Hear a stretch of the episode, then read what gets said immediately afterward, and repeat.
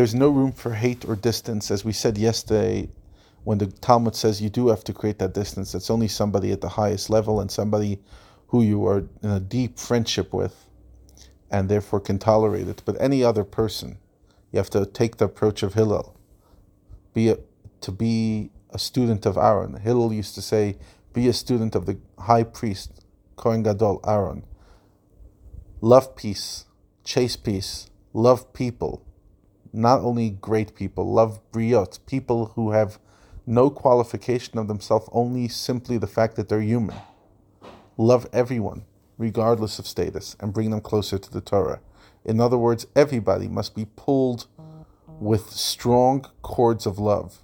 Perhaps thereby one will be able, after all, to draw them close to the Torah and the service of Hashem.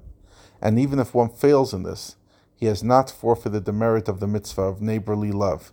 In other words, even if you're not successful in bringing the guy closer by showing love, you did the mitzvah of Ahavas Yisrael. That itself is a mitzvah. You've loved a fellow Jew.